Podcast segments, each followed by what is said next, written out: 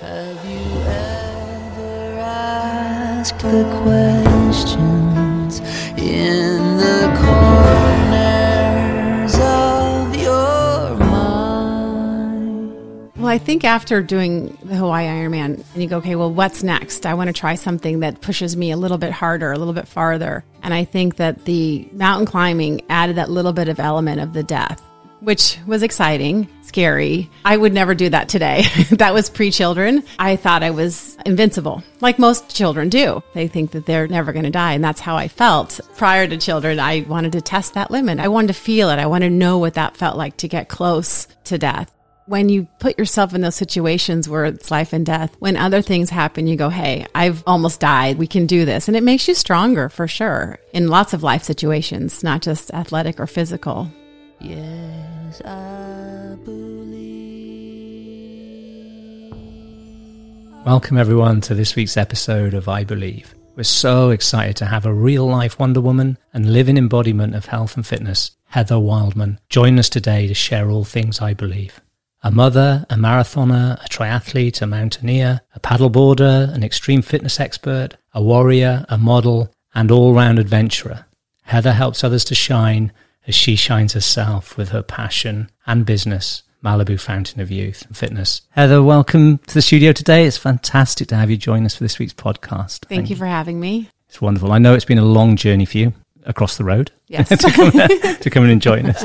Always running around. It's great to have you sat down, good chat, and cover all things I believe. yes. Heather, we know you in the context of the personal trainer that you are now, mm-hmm. But there's so many other contexts that people have known you in in your life. Right. If somebody were to say, "Who is Heather Wildman?"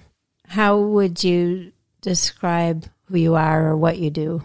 Who I am today is different than who I was 20 years ago. I guess a mother would be how I'd like to describe myself. That's my being and who I am and why I do what I do. I'm a mother, I'm a wife, I'm a personal trainer. And the personal training affords me the ability to be a good mother and a good wife because I want to be able to show my girls that I have a profession and I work hard. And I think that they see that in me and they, I think, respect me. And I think that's important. But yet I'm still able to be the personal trainer and have the time to raise my girls the way that I want to raise them. So I feel very fortunate in that. You're also a model and have had a career in modeling. Yes. And extreme sports has been part of your journey too. Yes. So you're a healthy mom. Right. and also have had a journey with your own self esteem and all sorts of things that contribute to that being a mm-hmm. great mom. Yes. There are no labels. And a couple of episodes ago, when we spoke with Jen Edwards, first and foremost, top of the tree was I'm a mother. It's so heartening to hear that. It is hard, as Al's talking there, to package you in one aspect of what you do because it's been a life's journey of your health, your own endurance athlete, the challenges you've set yourself, and being a strong feminine role model all the way through in doing that. Mm-hmm. Can you take us all the way back to your first memories of running, and climbing up trees, however, Yeah. however that, because you've always got a boundless energy that we see in you. Where did that start for you? I'm going to back up a little bit. So I think that people see me today at 52. There's a perception that people have because of how I look. But I think, you know, if you go back, we all have our stories. My mother and stepfather had two children. They got separated. My mother moved to Hawaii and met a man, got pregnant with me. But then my stepfather came over to Hawaii and said, I love you. I want you back. Let's stay together. She says, I'm pregnant. He says, I don't care. I'll raise her like she was my own. So they moved back to California. They had me and he's on my birth certificate. They had two more children after me. And so there's a family of five. My older brother and sister and my younger brother and sister have the same mother and father. I have a different father. And I didn't know that until I was five. When I found out, that was a hard pill to swallow for a five year old. That's one of my first memories. That kind of shaped who I am today. In, I'm going to say a good way. You know, some people would say, oh, this is why I am the way that I am. But for me, I felt different. I looked different. My siblings, some of them treated me different. One of my siblings said, well, you're not my real sister. And that's hard. You know, that's a hard thing for a child to have to stomach. You think, what's wrong with me? Why didn't that person want me? Why didn't my real father want me? So that was a difficult pill to swallow. You live through that. But I remember as I got to be in my teens, I started going to therapy and I had to learn it wasn't about me and to appreciate the father who did take me on as his own, even though I wasn't. And he did. He treated me like I was his flesh and blood and always has and, you know, always will. Instead of thinking of as a negative thing, I take it as a positive thing. I'm so lucky and so blessed to have a father who wasn't my biological father who treated me and raised me that way. It wasn't him, it was me, my own feelings of having self worth issues but it was the athletics that really gave me confidence because having that experience as a child, I didn't have confidence. I was very low self esteem and I had boyfriend issues. but then I met my second boyfriend. He introduced me to triathlon and marathon running. It was in my DNA. My biological father was an athlete but I had never been exposed to athletics, so I'd never tapped into it. But when that boyfriend did, that brought out so much confidence that then I thought, oh my gosh, it's so important for girls to be athletic. He turned me on to the triathlon and marathons, and then I became confident. I got a lot of my self confidence through the athletics. I guess it started with marathons, and then I turned to triathlons because of the cross training. So after the therapy and starting to get to grips with the family and starting to get to grips with who you are, you land into something that actually recognize is you and really you're a natural at. Did you meet your biological father at all? Yes. So my mother and father finally got divorced after my younger sister was born. I was about three years old. Around that time was when my biological father came back into the picture as a quote unquote friend. I guess one day I asked my mother, Who's Bill? And my mother told me, Oh, well, he's your father. In my mind, she didn't have to tell me that. but so then I knew him as my biological father. And how was that for you to recognize different traits and qualities? And I didn't like it. I didn't want to have another father. Like you say, and what we all discover when we have conversations with each other, and especially when we do the I believe is it's such a common piece of the jigsaw at formative ages of age five and age seven where there's a father abandonment, there's a mother abandonment, there's our who am I? I feel so different in this family. And we talked about it ourselves, both Al and I, in, in our story. It's amazing with the human jigsaw where if you have a mission where you're going to end up where you are now, there's a divine purpose to it almost to have to go through the challenges of self worth and that huge abandonment. You're a reconciled soul where you are now at your age. But to a five year old, they're life defining experiences, but also without talking for you, I'm sure as you got older, it gave you that freedom to explore whatever you wanted to explore and not be beholden to anyone mm-hmm. necessarily in the family. Because it's all part of the divine picture to go, if you're going to be a warrior over here, you're going to have to face a lot of those self actualization experiences to get there. Right. Mm-hmm. In my case, I think it made me stronger. Yeah, you're making sense of yourself much earlier in life than maybe somebody who's deriving sense of their self through the surroundings and things. You're having to self actualize earlier. Right. And so around 21, you're starting to find you in sports. What aspects of that were related to your biological dad? You said he's an athlete. He was a uh, hurdler, sprinter. The difference is he was like the fast twitch athlete. I'm more of a long endurance athlete, but at least there was some athletic genetics. Yeah, that's interesting. And you've trained the other way, which we'll come to later on as well with the high intensity yeah, yeah, work yeah. that you do from there. when you first got into the triathlons and the, and the endurance running with the marathons, was it because of you very quickly had success time wise, or was it that you just found you could do it? Was it respect within your peers that you were running with? Which aspect of it was almost instantaneous for you? I think I was good at it. It came easy for me, let's put it that way. And I enjoyed it. I was mostly an age grouper. I think it helped me just being able to accomplish something because, like I said, I had such low self confidence. I didn't think I was good at anything. And so at least I could do something relatively well. For example, the boyfriends, I never thought somebody would actually ever want to marry me.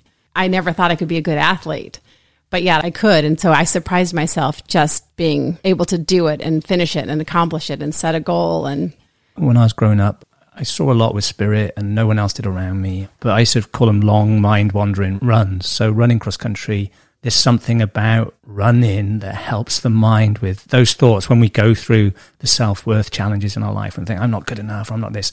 Was there something for you where your mind went to a different place when you were running that helped as well? Absolutely. And maybe I was running away from all of my problems, you know, or issues, but through it all, I think that it helps you to think about your life and where you're going and how it's happening. And you know, I've come to some of the biggest self realizations through those long runs or long hikes or long bike rides. Yeah, we're with you. There's definitely some kind of internal machinery that goes on when, when you run that drops things into place. Mm-hmm. Or drops them off, you know. right. That's, yeah, I started running as well when I was about, I think, seven, maybe. My mom was into running. She had six kids. That's how she probably survived too. But as one of the six kids, I ran as well to to run off the dynamics in the family or clear your head or have amazing ideas or once you just get into a rhythm you know maybe past the first mile or whatever going into the second where the mind goes in and the body's just right. kind of Out of, doing its thing out of body yeah experience. Right. you could just keep going Right. and you see things so you started down this path of marathons and triathlons later but they just kept going how many marathons have you done now I've run 12 marathons, including the one in the Hawaii Ironman. Wow. Well, so the thing with the marathons is it's brutal on your body. so I think I realized it was affecting my body. So that's when I turned to the triathlon because you could swim and bike and not have all that pounding. And so it was better for my body. Ironmans are the full distance of everything. Right. An Ironman is 2.4 mile swim, 112 mile bike, and a 26.2 mile run marathon. And that was the, the absolute lodestar was the Hawaiian The World Hawaii Championship one, isn't it? Yes, You did that. I did that one. Yes, Amazing. and I was top ten in my age group. I didn't win, but but the Hawaii Ironman, you're competing against the best of the best in the world, not just your state or country. I'd have to say, with all of my sports, the Ironman, yes, it was difficult, but it's not the most difficult because you can train the course, you can go do bits and pieces of it and see it all and experience it before the actual event, as opposed to you know mountain climbing, mountaineering. Your life is in danger. The Ironman, your life is not really in danger. You've got all that support, and you know you're not going to fall off a cliff. And You mentioned it there, so come on, let's do that segue from top level endurance sport to actually now you're an adventurer. You mm-hmm. know, and there's a whole different kettle of fish. Doesn't matter how necessarily fit or how much stamina or technique you have. You're also facing fears daily. Can you talk us how you got into the mountaineering and the and the big well, after climbs? after the Hawaii Ironman, I was like, okay, now what's next? And I'd always wanted to climb a mountain. You know, why would you climb a mountain? It's there. Why not? But that is the difference in uh, Ironman. It's completely physical. It's mental too. It is because I always say it's 99% mental because if you tell yourself you can't do it, you won't. Your mind will stop you. But the difference between the Ironman being mostly physical, the mountaineering or mountain climbing and or adventure races, you know, you have the death part that you could fall to your death. You face that a few times. Yes. and you and you say that so casually, but that is in fact, you know, I've mentioned before. Once we can understand death, then we can truly live. So it's mm-hmm. one of the biggest lessons of the human journey is to have some kind of understanding of our mortal life to be. So Right. if we go to the extreme of extreme sports, like the free climbers and the base jumpers Yeah, and, and things like that, some of them willingly, you know, are trying to test death to say they're valued and worth it to stay on the planet. Where did you cross that line with you where you were almost like fed you probably to put yourself in that position? Well, I think after doing the Hawaii Ironman, you think, okay, that's the biggest thing that there is. But then you go, okay, well, what's next? I want to try something that pushes me a little bit harder, a little bit farther. And I think that the mountain climbing added that little bit of element of the death, which was exciting, scary. I would never do that today. that was pre children. And I thought I was invincible. After having children, I don't want to put myself in that situation. Now I do adventure things where there's 99% chance I'm not going to die. but um, prior to children, I wanted to test that limit. And I think I wanted to feel it. I wanted to know what that felt like to get close to death. Just like when having children, I wanted to know what it felt like to have a baby naturally without the drugs and all that. So it's all about feeling something and experiencing things that you might not otherwise. That's just me, though. I don't think that everyone has that same feeling. You know, you were from young looking at the value of your life and then who you are in it and taking it back as yours. Mm-hmm. You're going to have scary moments in there that go, Do you value you? Do you value this? Right. Now you have children. How do you value this now? And it's just been growing and growing and growing in your life, your worth, your value, your sense of vitality and vibrancy and love of this life. What's the scariest moment that you had that was one of those, hmm, this is actually scaring me moments where you really had to I have, overcome it? I have one experience that comes to mind where I remember thinking I could definitely die right now. So my husband and I, we were in Aspen. It was Fourth of July, and we had done some mountain climbing before. Nothing major at that point. We were mostly training because we had goals that we wanted to climb Kilimanjaro. You have to train to do that. So we went to Aspen, and there's maroon bells. And so we got the guidebooks and we had all our gear. And so we climb up these ice chutes and we have crampons and ice axes and we're climbing up the ice and we get to the summit and it's beautiful and we're hanging out and taking pictures. But like an hour passed. And so we said, okay, we better start heading back down. And as we're heading down, that ice chute that we climbed up, which was kind of soft, now is frozen solid. And so we have to down climb backwards with our ice axes and picks very, very slowly because it was very dangerous. By the time we got off the ice chute, it was getting dark and we're not that experienced and we didn't know the route that well. we had our headlamps, but you could only see in front of you. You can't really see the big picture when it's dark out. And so I climbed into a situation where it became very steep and very, it's called scree. It's very little mm, shale like material that to me it felt like it could have been avalanche. It could slide like a snow avalanche. So I got into a situation where I'm now facing the mountain, hands and feet, and the shale is sliding around me. And so I'm feeling like, oh my gosh, I am going to slide to my death. So I'm like, John, he has a tendency to climb ahead of me to make sure that the terrain is safe, blah, blah, blah. But I think I got into a situation that he didn't. And so I'm yelling and screaming and like, come get me. And I'm shaking. And he comes and we're harnessed, but we were not roped together. But he goes up above me. He ropes to a big rock and throws the rope down to me so that I rope in and I climb out of that situation.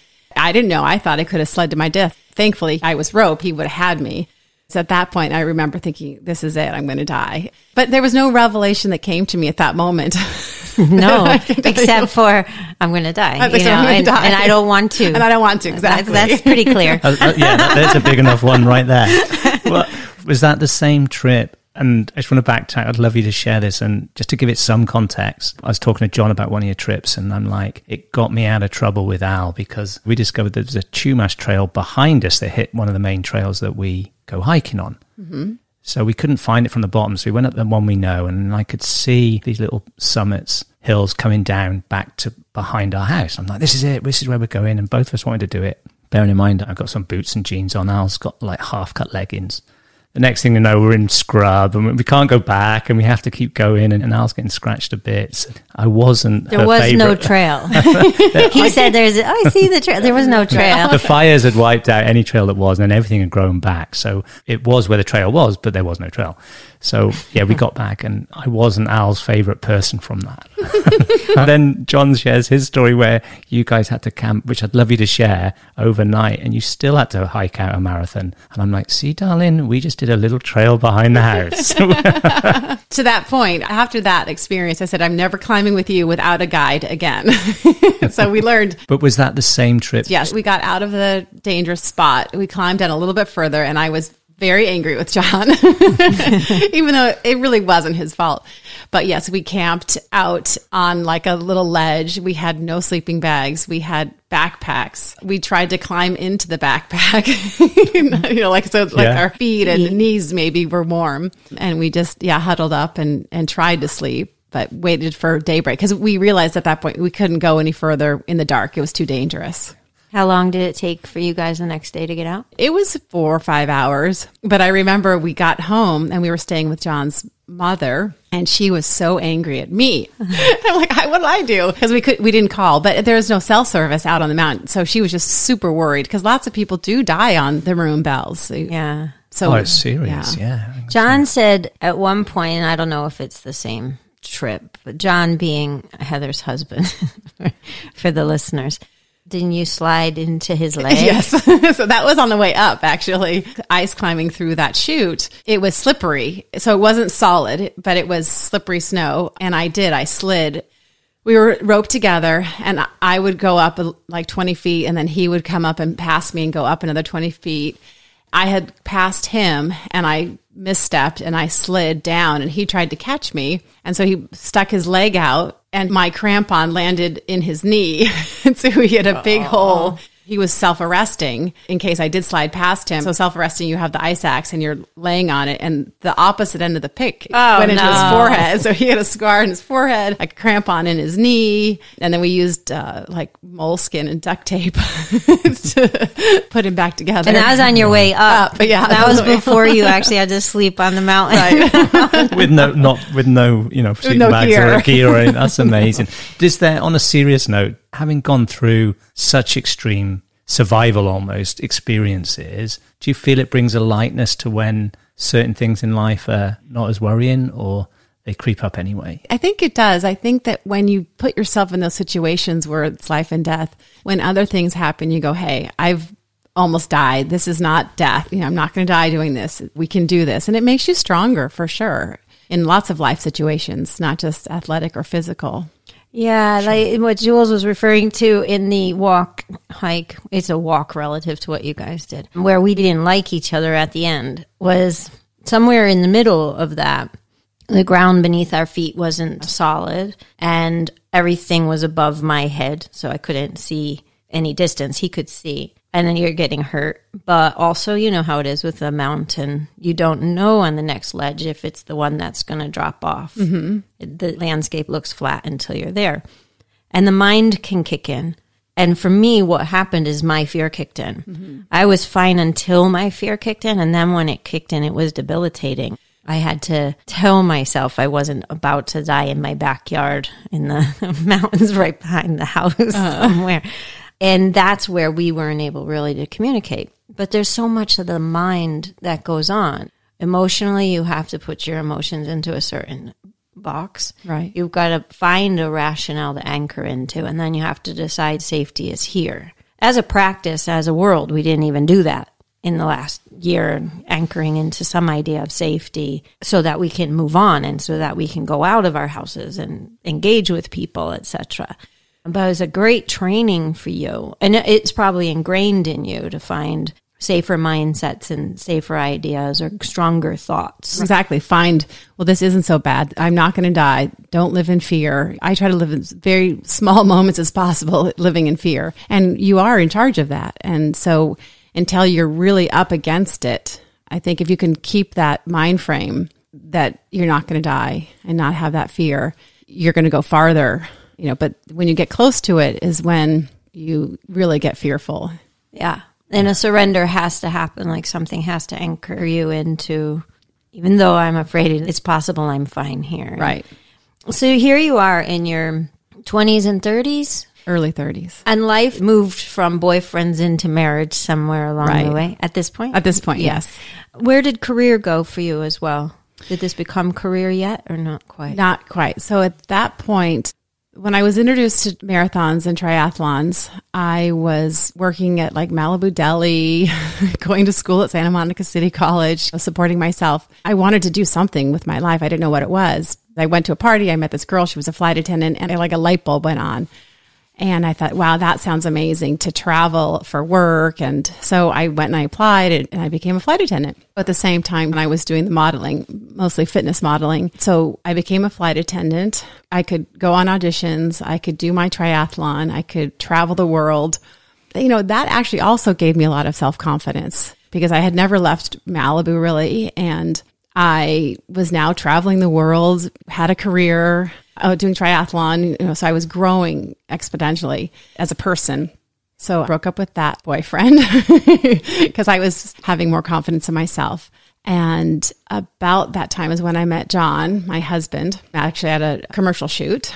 And that's interesting at this point because this is you finding you and mixing the modeling with the athletics and the travel. So seeing the world outside of where you'd grown up. Did you have some challenges with being a female strong athlete and also a model which can be seen as supposed to be a certain type of feminine. Mm-hmm. You know, did you have a conflict between the fitness I- I and the think- and the modeling Okay, at some so point? the one thing that I noticed when I was doing all of the triathlon and the marathon, female athletes, in my opinion, seem very masculine. And I wanted to be the female athlete that was still feminine. So I really worked hard to be a very good, strong athlete, but still hold on to my feminine side. And I really wanted to portray that. I don't know why it was, but that was important to me. I thought about that and I, I made a point of trying to be a female, feminine strong athlete woman. I faced a similar concept differently in banking. So the more executive you got in at least our generation, okay, may have changed a little bit now, but the more executive you got, the more male you were supposed to be. Mm-hmm. Your voice would go deeper. You had to be able to hang with the boys and you had to be able to do what they did as opposed to maintain whatever your sense of femininity was. Now, nowadays, what is feminine, what is masculine probably merges with those words. So, this is just the best attempt to try to describe it. So, I can see how, as an athlete at the level you're operating, wanting to maintain that sense of feminine, the, the modeling is almost that extreme feminine. But did you find on the other side you also ran into trouble, like where in the modeling they were looking for someone less athletic, or did you just mostly see it the other way around? No, I did see that too. I mean, I, I definitely was very physically fit and it didn't sometimes go. Actually, a lot of the times because that's not how people perceive women, more the softer, feminine. I was soft, but yet I had muscles, you know? I Yeah, was, you have both. I, I was both. both. But in, in the commercial world, that's not normal. I think that most commercials are looking for the average, the general public. So that people can relate to it. I was kind of unrelatable. So, yes, I did not get a lot of jobs because of that. Being unrelatable can be even a belief system that would have come all the way from little and plays out on your stage, you know. There's no surprises that it would become a challenge in some context when you're being most yourself. The one challenge that could sometimes reflect back would be I'm unrelatable. I'm that one that's different. different. Mm-hmm. And how do I get understood and seen? So, of course, at some point in our lives, we continue, even when we're excelling, to check in on that belief system to see if the world really can relate. And they've always been able to. It was just a misnomer. Absolutely. If you brought all those components to the table. The super athlete, look Amazonian, all very, very feminine. How many times you faced death climbing mountains, but didn't in the, one of the reality shows, you were nailing it, but you were making it look too easy. Right. so that was a reality show that I did for Discovery Channel, and the show was called Global Extreme Mount Everest. You were trying to win a spot to climb Mount Everest. Pre children, by the way. and I was all for this. I made it past the first round. I was in the second round. And in his opinion, I made it look too easy. You know, I still had my hair done and, and I wasn't like huffing and puffing and boogers weren't flying out of my nose and I wasn't vomiting at the side. And, you know, so I made it look easy. So it wasn't dramatic enough for the, the reality show because we all know it's all drama. They're looking for drama. And it is amazing. I think just for people to digest that, because it, it is where you have brought together all the components of you being allowed to be you, not what anyone else is trying to make you into. Mm-hmm. What you said from that early age, you know, I'm going to push myself and test myself to the limit in through sport. I'm going to be as feminine as I want to choose to be myself. And I'm going to turn up and deliver. And you do. I said that at the start of the show. Your always natural disposition is making it look easy Right. that's special to hold on to that and have that. And you haven't given any excuses for going through any of that. You just face them head on and embrace them. And I think male or female, old or young, listening to this could take a bit more of that page out of the book. Well, yeah, I think it's fun. For you, you're doing extreme sports. You are performing at the highest level of any of that with anybody. And your nails are done. You look fantastic. What are you, six foot? What is Six foot. you're six foot tall and you're smiling and you're bright and you're encouraging everybody to join you. Right. Why not?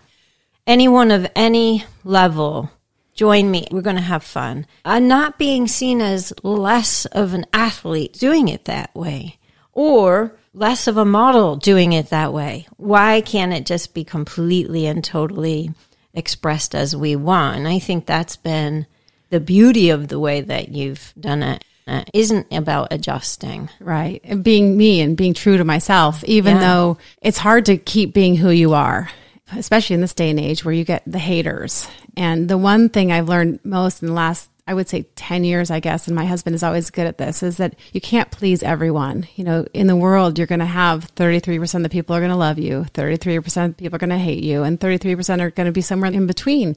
And you can't control that. And so as long as you're true to who you are, I think that's the most important thing, even though, yeah, it is hard. You still get the haters, but at least I'm true to myself. And that's, I think, what we should do. At least that's what I try to teach my girls. I think that's huge. And if we frame it with our I believe, that's a really strong belief for you, which all of us can take something from, is to reclaim our own sense of self, what feels right for us, what works for us, and stick with that. It's true. I've witnessed it firsthand. When we did the running group with you last year, and we're running, and in Starbucks, I'm suddenly, hey, what's your name? I saw you running on Sunday, and I'm laughing to Al, saying, everyone's recognized me from running. Oh, oh no, hang on a sec. you were with the tall lady with the golden blonde hair, and I'm like, ah, I, I get it but it, it also makes me bristle slightly because I'm like, this lady's got the biggest heart in the neighborhood. People are all right to throw sticks or stones from the other end of the camp, but it takes a real strength for you to know that is all of the package of who you are and to live that with the big heart that you do. And we've said that before, both Al and I, with you. It'll be more than 33% that meet you at that because they know your heart. They have to get to know me, though, or at least belief of the way I look and take that visual and make their own opinion based on that, not based on who I am or getting to know me. And how do you navigate it, or what tools have got stronger over the years doing that?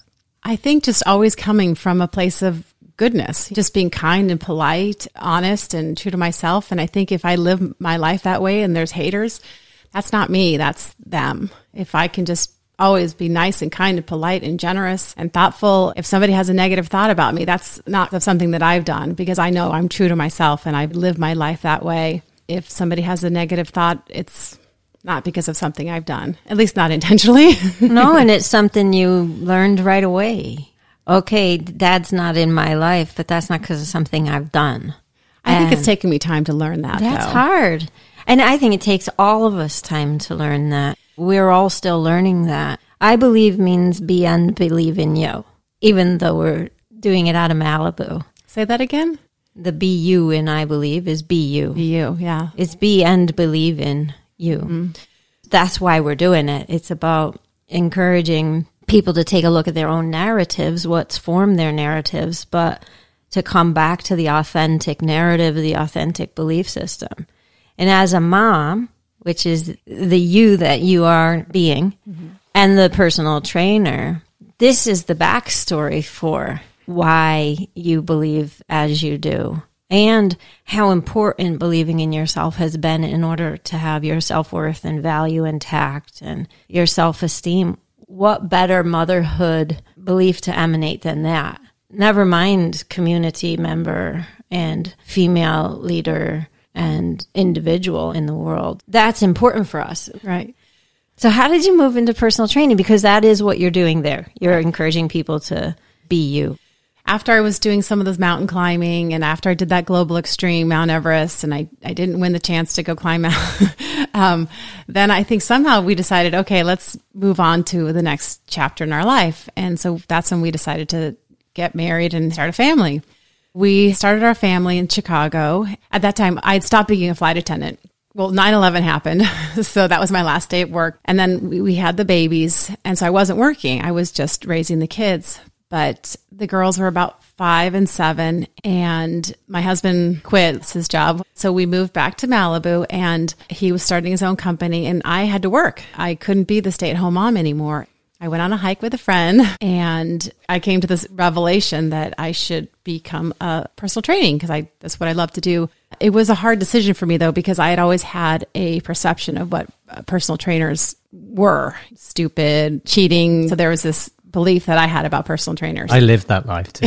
you know, that, and I had those beliefs uh, thrown at me, and, and definitely, and couldn't be further from the truth. Further the same the way truth, that you right. do it yourself. but fitness is what I love to do. And so I decided to go and get my certification. And I had started doing a new form of training that a friend had introduced me to.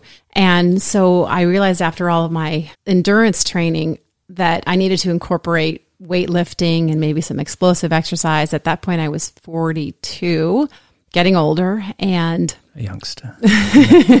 and so I wanted to share that. I wanted to teach that. I was new to Malibu again as an adult. I still had a lot of my friends, but um, now I had children. So the children were going to school and I was making new friends, the parents of the other children. And so I started a group. I was like, hey, come work out with me at the park. After living in Chicago for 12 years, being in the basement or in a health club half of the year, I said, I'm never going back into the gym if I could help it. So we have, you know, such great parks here in Malibu and the beach. So I started this group in the park with all the moms doing this Tabata explosive high intensity interval training. I chose 30 seconds on, 10 second rest, but that's just the platform.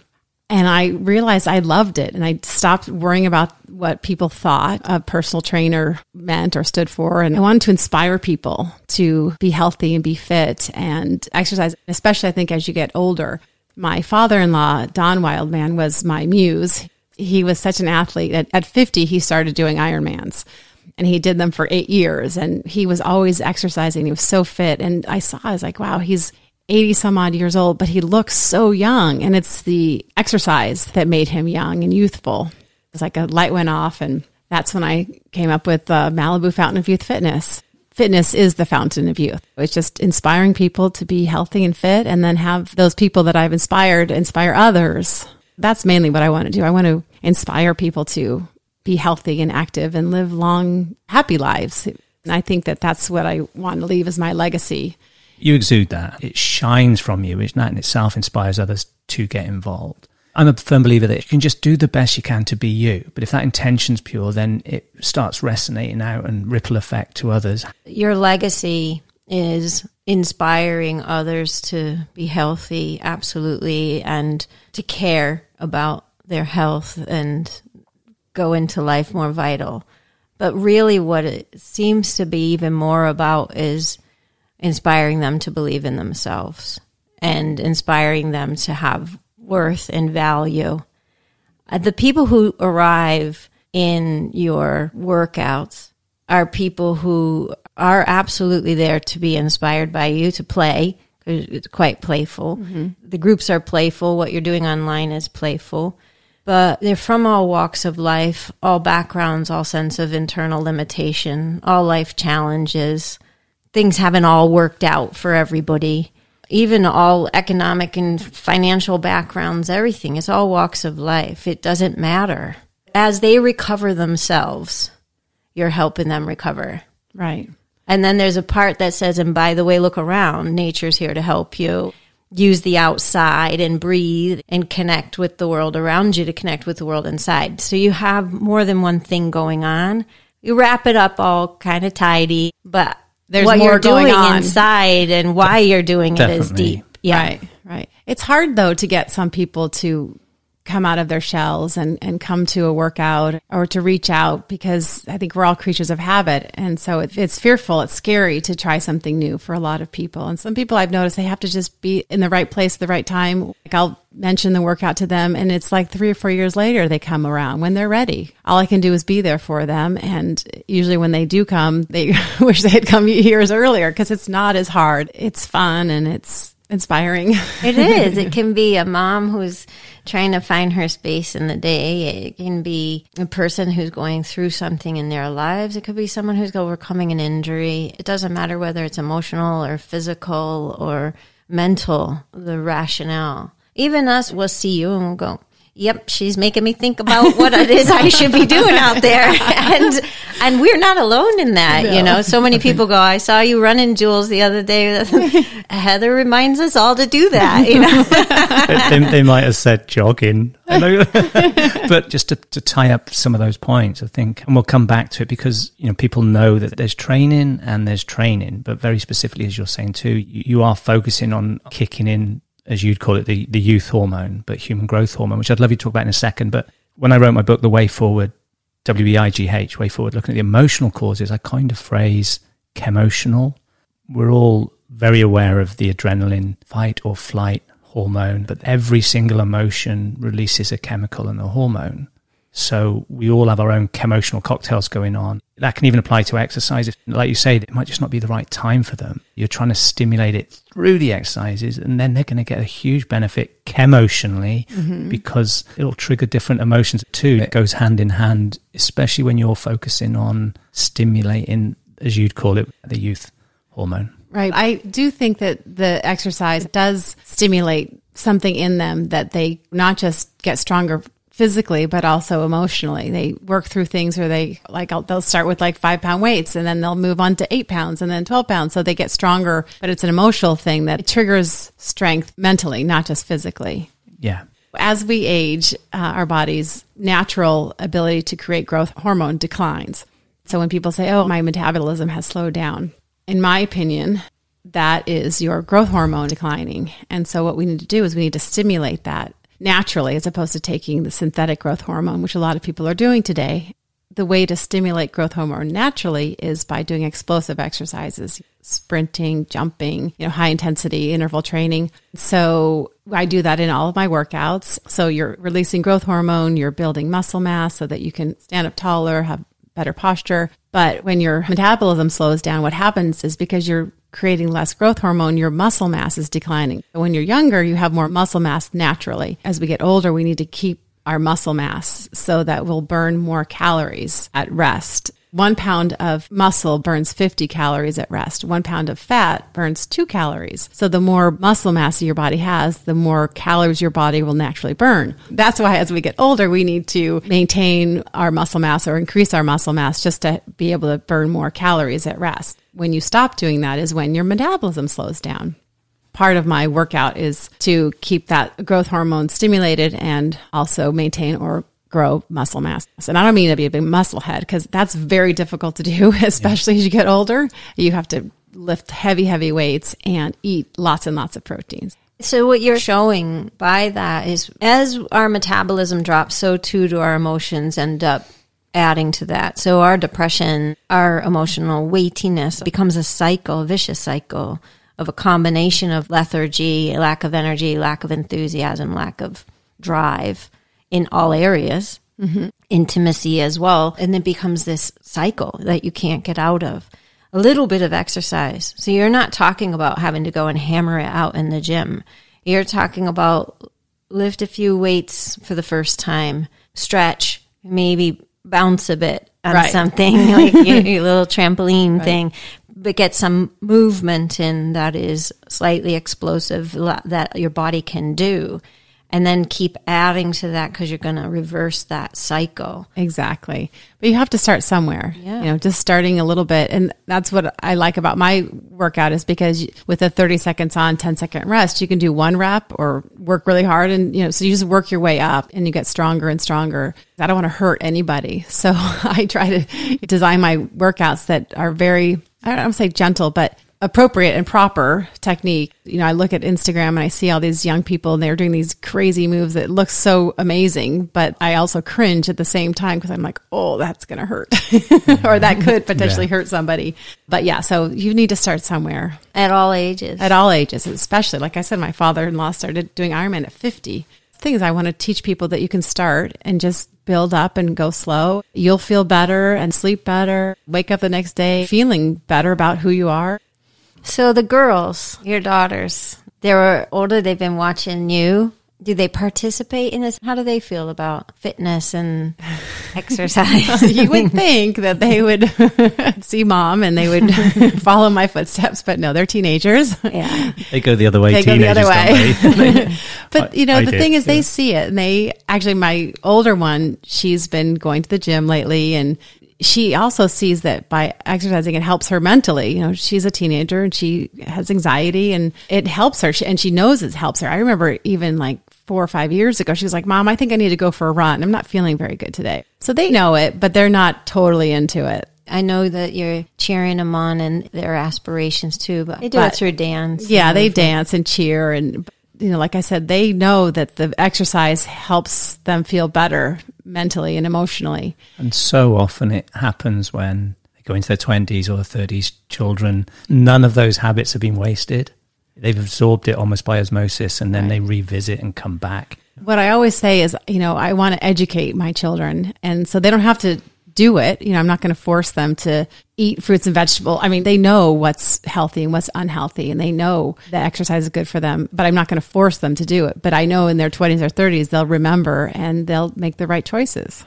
And the mindset of self belief and putting it wherever it is is still there. So whether that's in their dance and their overcoming challenges there or being themselves in the world and being able to maintain that in and amongst the group around, you've got a perspective that you're bringing to the table that probably really allows them that space to come to who they are. Right. Knowing your own work. They do. They see me and they see that I work hard. But again, it, it's all about finding what you love to do, something that you'll do that you'll stick with.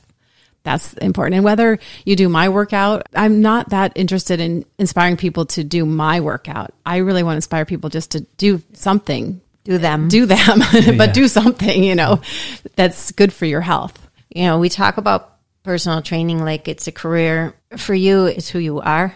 And so you're doing you in the world. Not everybody has that ability at this point to have matched what they do with who they really are. And so often it doesn't feel like it's a job. It feels like it's something you do. And it's something important to feel loved in doing and appreciated, Right. invested in, and valued so you can keep doing it because it's love. When you're becoming yourself in the world, it really was associated with love. Mm-hmm. And so is it when you get out there and do this. And I think that's the differentiator in who you're being in the community and what's driving you. It's more than a passion. I think it's really about belief and therefore bringing out anybody's ability to get stronger or love themselves through it. Right. Well, when you give somebody else the space and the support to know that they can do this, and I know everyone can do exercises. And so when I come to them and say, I know you can do this, sometimes they need to know that somebody else has the confidence in them to do it. And then they do it and then feel good about it. Jules and I both are coaches, as you know. The coaching was something for me I came to later, but is who I've always been. And if somebody has an achievement, I am jumping for joy. If they're nervous over a weekend, something's happening, and I'm aware of it, I'm pacing at my house waiting for news on how they've done. So there is an aspect of it, which is a mother beyond your own children. It's- I know you're not mothering everybody out there, but it is the aspect of something mothers celebrate, which tends to be the successes and achievements and the parts of life where we discover ourselves and we have joy in who we are. Right. Well, I can think of my running half marathons. I love that part of it that people, when you set a goal of something you've never done before, and then first I'll put it out there and they're like, well, I've always wanted to, but I don't know if I can. That's what I love is like, yes, you can do this. Let me show you how. And I hold their hand and we do it baby steps and baby steps. And then to watch them surprise themselves and then actually do it, you know, whether it's an extra mile a week, by the end, they're like, wow, I just ran a half marathon. And that I love watching their self realization of what they could actually accomplish. That's the There motivator. right yeah, there. that's the, Yeah, that's the mom and Yeah. watching their Well, it's just who you are. It's like I stand in awe of other people standing in awe of themselves. Right. So if I see a person singing on stage and my hair on my arm stands up, standing in awe of other people's greatness, it's a wonderful gift back for what you do, but it's a great motivator. That's why I said it's based in love, those kind of things. Right. You have to have that kind of heart to do that. Yeah, we could do with a lot more of that in the world, Mm-hmm. especially at the moment where we're championing each other. Literally that, cheering them on and wanting the best for others. Right. As opposed to either it being all about me or thinking it's a slant against you if someone is succeeding, achieving, or standing their own ground or being themselves. And can never be underestimated, I don't think, is that genuine ability to help nurture somebody through something like you're doing with that. Giving that love has way more ripple effects than we all necessarily imagine. I think. Right. So, how many marathons, how many triathlons, how many mountains have you climbed? That's a hard one because I've not kept count. I know for sure I've done 12 marathons. There's too many triathlons. There's a sprint distance, Olympic, a half Ironman. Uh, I've only done one Ironman, but the other triathlons, it, I've done so many I can't even count. Rainier, the, The, Matterhorn, Matterhorn, Mount Blanc. Mount Whitney. I've done like four adventure races. Oh, paddleboard across Lake Michigan, paddleboarded from Catalina Island to Newport Beach, paddled from Malibu to Marina Del Rey. Gosh, half the time I forget the things that I've done. I'm not one to go out there and toot my own horn and like, oh, I've done this and I've done that. And I'll leave that to my husband to do. yeah. You are one of the only people I know. If you're having a birthday, this is what you did for your birthday Yes. celebration. How many miles is it between Catalina and from Catalina Island to Newport Beach, uh, 30. 30 miles is amazing. Do you literally just zone off? Do you listen to music? Because you're not taking phone calls or on the computer in the screen. You are purely out on the ocean on your stand up paddleboard. What sort of insights or thoughts? Well, I think it changes it throughout the 10 and a half hours. you know, sometimes I'm thinking about the moment. Sometimes I'm in so much pain, I'm trying to think about anything else but the moment. Uh, you know, sometimes I'll do multiplication tables in my head. I don't know. it's kind of the gamut. I think the thing about mountain climbing or paddleboarding is sometimes you're so in the moment you can't think about anything else. You can't think about work. You can't think about your kids. You're just living your moments, just living. That's really important because we've talked about this on other shows. Live in the moment, dude. It becomes like a meme. And it's such an important life lesson. The kind of activities you're doing when it's real endurance or it's a challenge like rock climbing, it's actually a physical thing that puts you in the moment. Almost like people should have that conversation more about what other things can we help ourselves with to live in the moment. Right. You have to find those things, I guess, because we live not in the moment so much. We're doing one thing, like we're driving, but we're, you know, thinking about something else. Never more so than now, I think. I think now is, is keep people fearful of the future and angry at the past. Yes, exactly. And I'm not saying I do it all the time, but I think I try to find those things that will help me live in the moment. So, if you were to say there are a few beliefs or a few philosophies that really help you, having come through the whole trajectory of your life, what would they be? We've heard a few. For me, the main thing I think is to be true to yourself. What I would tell my girls is just be you, be kind, be nice, don't lie, be honest, want the best for others. And if you can live that way, everything kind of falls into place. Believe in you is something that is core. I mean, it goes all the way back for you. Is why me? Why this way? It was Right. from the beginning. And then finding who you are, you've talked about that, and inspiring other people to their greatness and to believe in themselves is definitely core for you. Right. I've noticed that I see some of these young kids and they're like, what's wrong with me? What's wrong with me? Because they're always being influenced by TikTok and Instagram. And there's really nothing wrong with them. They just have to figure out who they are and be themselves. It's still hard. It's still a struggle. They're still trying to figure it out, just like it's taken me a long time to figure it out. And I know that they will, but just to try to remind yourself and then embrace who you are. If you're quirky, embrace that quirkiness. You know, we're not all perfect. There's no perfect person. what is the ethos of our I believe is there's so much noise in the world and exactly like you explained there, the children are getting it, we're getting it as adults and the old generation are getting it in terms of being told what to believe, who to be, how to think, comparing ourselves against whatever the thing is. And it's just to take that breath to go, hang on a sec, do I believe that? Who am I in that? And all of what you're saying there is is to come back to allowing ourselves to be ourselves without all the noise and distraction and misdirection and which is all based ultimately in a very simple terms is all based in fear to make us feel bad about ourselves and try and find something outside of ourselves to make it better. Right. When it's from within, there's no magic pill or secret sauce. I'd, I'd be putting it on my steak and, and chips if there was. and just on a final note, as we head off into the sunset, not on the paddleboard today, the very start of the show, we started with five year old you. If you were walking down the beach with five year old you now and you had your arm around her, what would you say to her? I'd say to my five year old self, I mean, that's so sad, but like, you are wonderful. You're beautiful inside and out. You know, just be true to yourself and you are good enough. I think about myself then. I was so insecure. As a five year old, finding out that my situation wasn't how I believed it to be. You know, at that time, I thought I wasn't good enough. I wasn't lovable. I didn't have the strength to do or be what I wanted. And so I guess I would tell myself, you know, you are good enough. You are strong enough. Just keep going. Don't give up. He's like, shine on and look at me now, you know, because where you are now, you are married, you have children, you have found who you are in the world. Those are the things she never thought she could have or did know. But Yeah. it's not perfect. And, and I think that that's what people on the outside look in and could potentially say, oh, you know, she has a perfect life. No one has a perfect life. My life is not perfect. I work very hard to be happy and to be confident.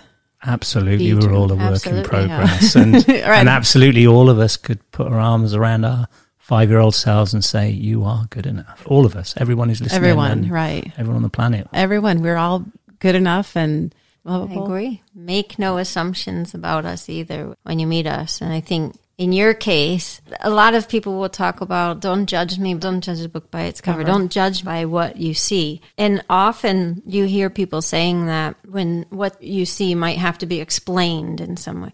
For you, it's like, look, you can't get past the visual of me, which is my beauty in essence. I'm putting out in the world, I'm shining. And that's an interesting thing for people to know goes on. It's like Yeah. I'm finding it that I need people to not make assumptions about me because I want to shine. Right. You should just shine. wanna shine, Right. You should you know? shine. Yeah. And So not be intimidated by it or put off by it. Right. Right. I think that that's a a good point. We need to teach our children to shine and not be embarrassed by it or ashamed of it. Yeah, shine on, shine on. Definitely. So Heather, we'll put your contact information for Malibu Fountain of Youth Fitness in the show notes so people can get in touch. Is there any other things that they can get in touch with you for? Triathlon training, half marathon training. I hold certifications in weight loss, in behavior change, corrective exercise, personal training, group personal training. Yeah, so they can find out about all of that. And we want to make sure that they do and can see on your website your paddleboarding videos and things like that, or wherever you put It that happened. stuff. It's It there. did happen. Heather, thank you so much for sharing and being so open with everybody and being with us today. Thank you for Yeah, having really, me. Thank you. Thanks for coming in and shining Thank on the you. podcast. And for any of the listeners who want to find out more about what we're doing, you can find us on ibulieve.com is I B U L I E V E dot com. And also, if you really like what we're doing and you want to support us, you can go to buymeacoffee.com forward slash I believe. Now it's your turn. What do you believe? What do you believe?